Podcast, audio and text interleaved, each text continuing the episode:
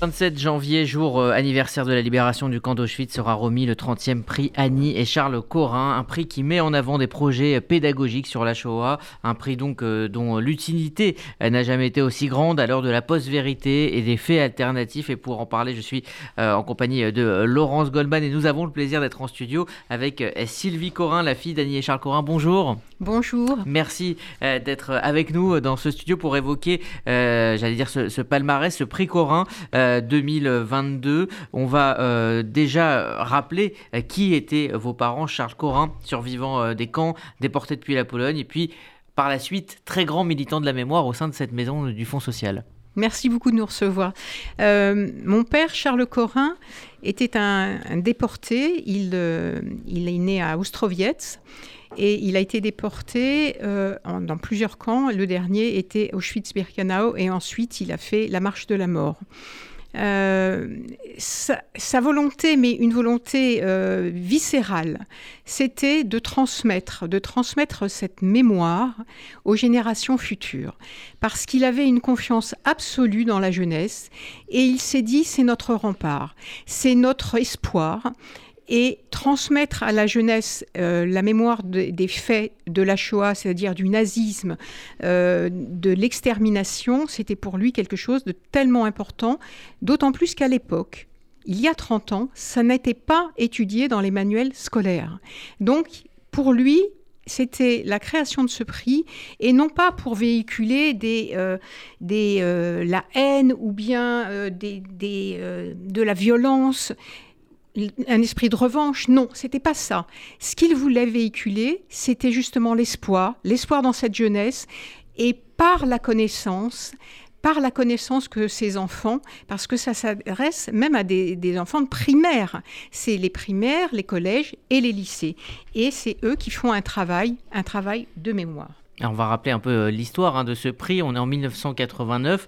Euh, Charles Corin et Annie Corin euh, créent donc ce, fonds et donc l'idée, c'est effectivement de mettre en avant les initiatives de professeurs de classe qui, à travers la France, parlent, évoquent la Shoah avec différents angles et différentes initiatives. Alors c'est tellement vrai. Et aussi, j'ajouterais l'émotion. Pourquoi? Parce que les professeurs qui sont ceux qui font euh, les, documents avec les enfants sont exceptionnels, mais vraiment exceptionnels. Il y a un investissement des professeurs et de l'équipe pédagogique qui est tout à fait, tout à fait remarquable. Pourquoi? Parce qu'ils prennent sur leur temps et en dehors même des classes, c'est-à-dire en dehors des cours, ils se, ils se retrouvent pour travailler.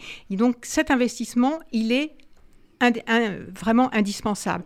Et il véhicule l'émotion. Parce que ce que veulent les professeurs, c'est non pas euh, un enseignement traditionnel, c'est-à-dire j'ai le savoir et je vous le transmets, c'est au contraire donner la possibilité aux élèves d'être des enquêteurs, de faire des recherches auprès des archives. Les archives nationales sont incroyables, départementales, vraiment fabuleuses, et il y a un vrai travail d'enquêteur.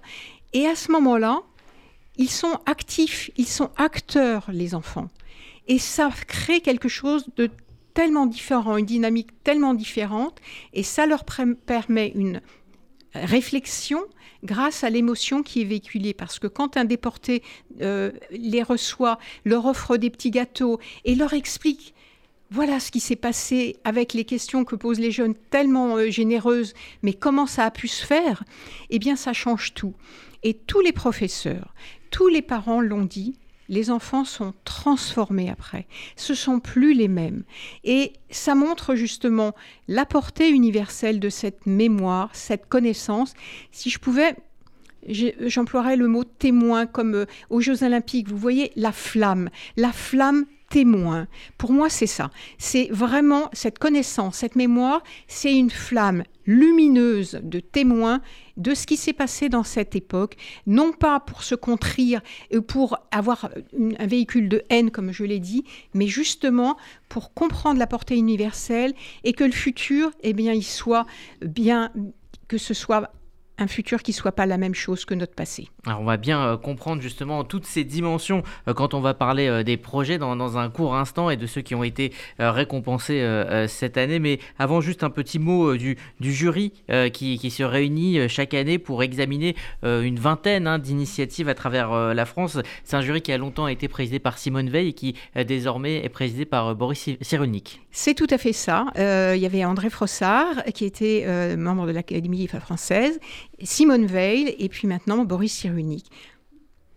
Alors, cette année, donc le jury a passé, je le disais, au crime une vingtaine d'initiatives et exceptionnellement, on a retenu trois, donc deux euh, lauréats ex aequo et une mention spéciale euh, du euh, jury. Alors, on va commencer par cette mention spéciale. Elle est allée à une sorte d'enquête sur deux noms inscrits sur une plaque au cimetière de, de Palaiso, de en Essonne, Morsec Visnia et Léopold Zilberman. À partir de ces deux noms qui font partie de, la ville, eh bien, vous parlez de ce travail d'enquête, ce travail quasiment d'historien. C'est ce qu'ont fait les élèves de, cette classe. Et c'est allé, allé très loin. C'est-à-dire que c'est, un projet qui a pris énormément de, dimensions. Et, c'est ça qui est fabuleux, c'est que ça commence avec euh, l'initiative soit d'élèves quelquefois, mais le plus souvent, de toute façon, c'est, porté par le, professeur, et pas seulement un seul professeur, mais il y a plusieurs professeurs qui répondent présents et qui interviennent pour, euh, pour ce, travail. Et ce travail devient collectif, c'est-à-dire que toute l'équipe pédagogique aussi intervient, soutient, et puis aussi la municipalité. Et c'est ça qui est fabuleux, c'est-à-dire qu'à partir d'un projet, eh bien, euh, vous avez toute une collectivité qui est euh, intéressée et qui est vraiment impliquée. Alors concrètement, euh, c'est une classe euh, de, deux classes de, troisième qui ont, qui ont travaillé donc euh, sur, sur ces deux personnages et qui ont mené l'enquête pour, pour en savoir plus tout simplement et, ont découvert énormément de, choses. Alors il y avait très peu d'archives. Ils ont été totalement déboussolés parce qu'il y avait très peu d'archives. ils ont eu un lien particulier avec la municipalité et à ce moment-là, ils ont retrouvé des compositions musicales de Léopold Zilberman qui était compositeur. Et euh, dans le travail qu'ils ont présenté, deux des élèves ont joué des euh, compositions de euh, M. Zilberman. Alors il y a eu aussi euh, d'autres euh, arts, hein, comme euh, le, théâtre, la sculpture, mais aussi la réalisation d'un film en, stop motion. Exactement, un film en stop motion parce que ça permet justement qu'il y ait une diffusion beaucoup plus large au sein de la municipalité, au sein de, de Palaiso, leur, ville, et ça permet aux gens finalement d'avoir avec beaucoup d'aisance accès à ces informations, à cette mémoire. Il y a eu également euh, deux pavés de la mémoire qui ont clos euh, finalement cette, cette, année euh, consacrée à ces deux personnages. C'est ça, il y a eu deux pavés de la mémoire et ça a été très émouvant pour, pour toute l'équipe pédagogique, les enfants.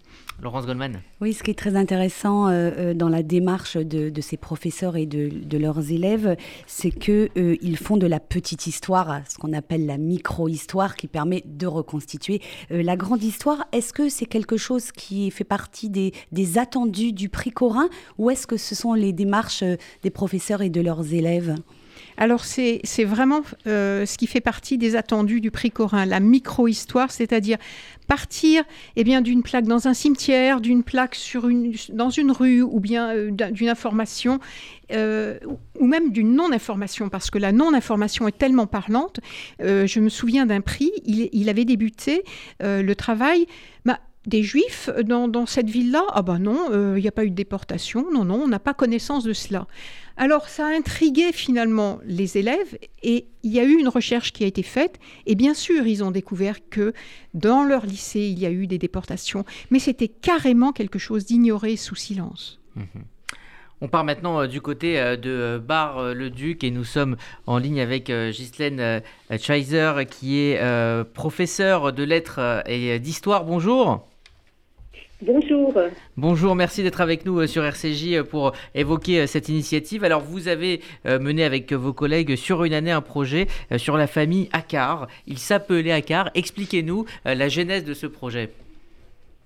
Alors, la genèse de ce projet, en fait, c'est une demande qui est venue de la part des élèves. en tout début d'année scolaire, donc j'avais une classe de, de terminale commerce, Et en tout début d'année scolaire, nous avons étudié en français des textes qui portaient sur la Première Guerre et la Seconde Guerre. Et tout de suite, euh, ils ont été intéressés donc déjà par ces textes-là. Ensuite, j'ai fait intervenir un professeur du lycée dont le papa avait été déporté pour des activités de, de résistance. Et les élèves, par eux-mêmes, ont recherché d'autres témoignages sur Internet. Et ils ont visionné notamment celui de Ginette Kolinkar, escapée du camp d'Auschwitz. Et puis un jour, euh, un élève m'a dit, mais madame, euh, est-ce qu'on ne pourrait pas aller nous-mêmes euh, visiter ce camp? Ça nous intéresserait.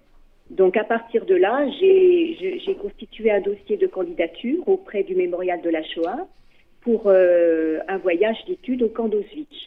Mais pour cela, pour qu'on soit retenu, il fallait qu'on propose un projet pédagogique qui portait sur une histoire locale de la déportation des Juifs. Donc j'ai demandé aux élèves de chercher justement une, un projet. Et on a, je leur ai amené, donc là, comme disait euh, Madame euh, Corin tout à l'heure, effectivement, les élèves ne pensaient pas du tout qu'il y avait eu des déportations dans, notre ville dans les villages alentours. Donc, euh, ils ne trouvaient pas euh, quel projet ils allaient pouvoir euh, proposer. Donc, je leur ai amené un livre qui a été fait par un historien local, Monsieur Pierre Lefebvre. Et dans ce livre-là, ce monsieur donc répertorie plusieurs arrestations de résistants, mais également de familles juives, euh, dans le canton qui se trouve autour de, de Bar-le-Duc. Et donc, Donc, ils ont feuilleté ce-. Excusez-moi, oui, oui. Et donc là, vo- votre, vos élèves ont, ont- ont rencontré quelque part euh, cette euh, famille juive de, de Silmon. C'est un petit village euh, à, à proximité de, de Bar-le-Duc. Donc la, la famille Accard qui a été raflée en 1944.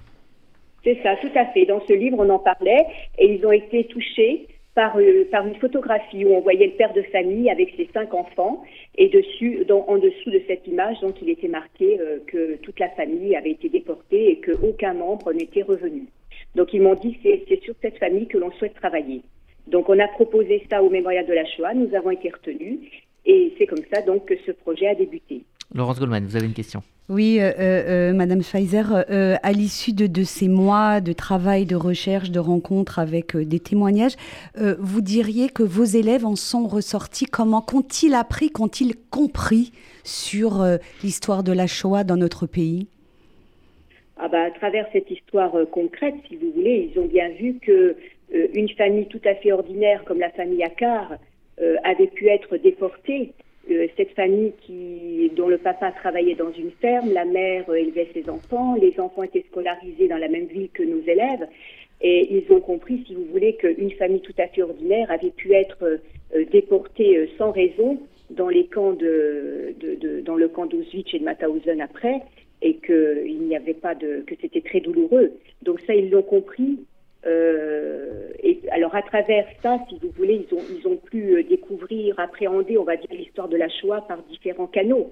Hein, euh, comme disait Madame Corin tout à l'heure, ils ont recherché dans les archives numérisées, ce qui n'est pas toujours évident. Ils ont cherché dans des sites internet. Ils ont, grâce à un témoin, ils ont même visité la synagogue, le cimetière juif qu'ils ne connaissaient même pas. Ils savaient même pas qu'il y avait un cimetière juif à Bar-le-Duc. Euh, ils ont et puis surtout, donc ils ont rencontré des témoins. Ils ont interviewé des témoins et là, ça a suscité beaucoup d'émotions auprès d'eux. Il y a eu des liens très forts qui se sont tissés entre les élèves et ces personnes âgées. Donc, euh, je pense qu'ils en ressortiront effectivement grandis de, cette, de ce projet. Alors c'est un projet qui a donné naissance à, à un roman graphique de, de 110 pages. C'est ça, oui, un roman graphique. Au départ, on ne pensait pas faire autant de pages d'ailleurs, mais au fur et à mesure que nous enquêtions, euh, nous trouvions d'autres éléments, nous trouvions d'autres témoins, et dont un témoin précieux qui, euh, qui c'était la fille adoptive euh, de Mathilde Accard, et cette fille adoptive avait conservé un carnet de Mathilde dans lequel elle retraçait donc toute sa vie durant cette période de la guerre. Et Mathilde était la seule survivante de la famille. Donc, euh, grâce à ce carnet, bah, nous avons pu avoir pas mal de renseignements et notre roman s'est étoffé. Euh, il s'est étoffé et puis nous l'avons également illustré, hein, puisque trois élèves étaient chargés, de, avec le professeur d'art appliqué, d'illustrer donc ce roman. Alors- voilà, ça, a fait un roman donc effectivement d'une centaine de pages. Sylvie Corin, on, on voit dans ce cas précis euh, tout le travail euh, de, de collecte et d'archives qui a été fait. Il y a un véritable travail d'enquêteur qui a été fait. Et c'est ce que j'aime, c'est que les, il y a un rapport différent entre le professeur et les élèves, justement. Les élèves sont acteurs et grâce à ça, ils s'intéressent mais ils sont touchés aussi. Je parlais de l'émotion comme véhicule. Pour moi, c'est indispensable que l'émotion permet à la mémoire de s'inscrire. C'est vraiment le véhicule de la mémoire. Et euh, c'est pour ces élèves une façon aussi de se transformer grâce à ces informations. Ils sont transformés parce que euh, ils, ont une conscience qui est différente des faits. Euh, imaginez quand même des élèves qui au départ n'ont jamais entendu parler et de la déportation et des camps de concentration. Et on ne veut pas leur faire peur, mais on veut leur donner une conscience qui est différente avec cette portée très universelle qu'est la Shoah. Madame euh, Schweitzer, juste quelle a été la, réaction des élèves quand ils ont appris qu'ils faisaient partie des, lauréats de, de ce prix Corin? J'imagine une grande fierté?